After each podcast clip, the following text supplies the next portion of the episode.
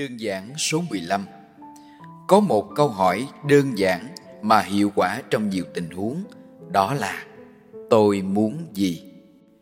Khi dạy con học mà bạn cảm thấy khó chịu, tức giận, sắp la, sắp đánh con Thì hãy dừng lại và đặt ngay câu hỏi này Tôi muốn gì? Ví dụ như tôi muốn con tiếp thu nhanh chóng Và có thời gian học tập vui vẻ cùng với con Vậy thì hành động sắp diễn ra có phục vụ cho điều mong muốn đó không?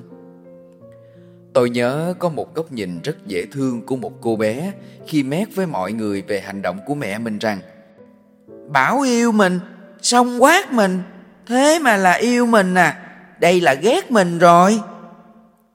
Hãy tự đặt câu hỏi khi bắt đầu nhen nhóm cảm giác tiêu cực. Câu hỏi này giúp cho bạn xác định suy nghĩ và hành động của mình có đang bổ trợ cho nhau không? Đôi lúc vì nôn nóng, vì cảm xúc, vì thương, vì yêu mà lại có những hành động không kiểm soát.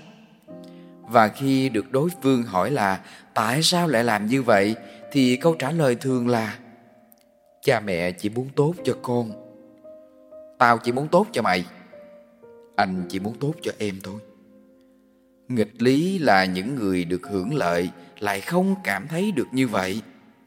Vậy thì đang có tốt thật hay không?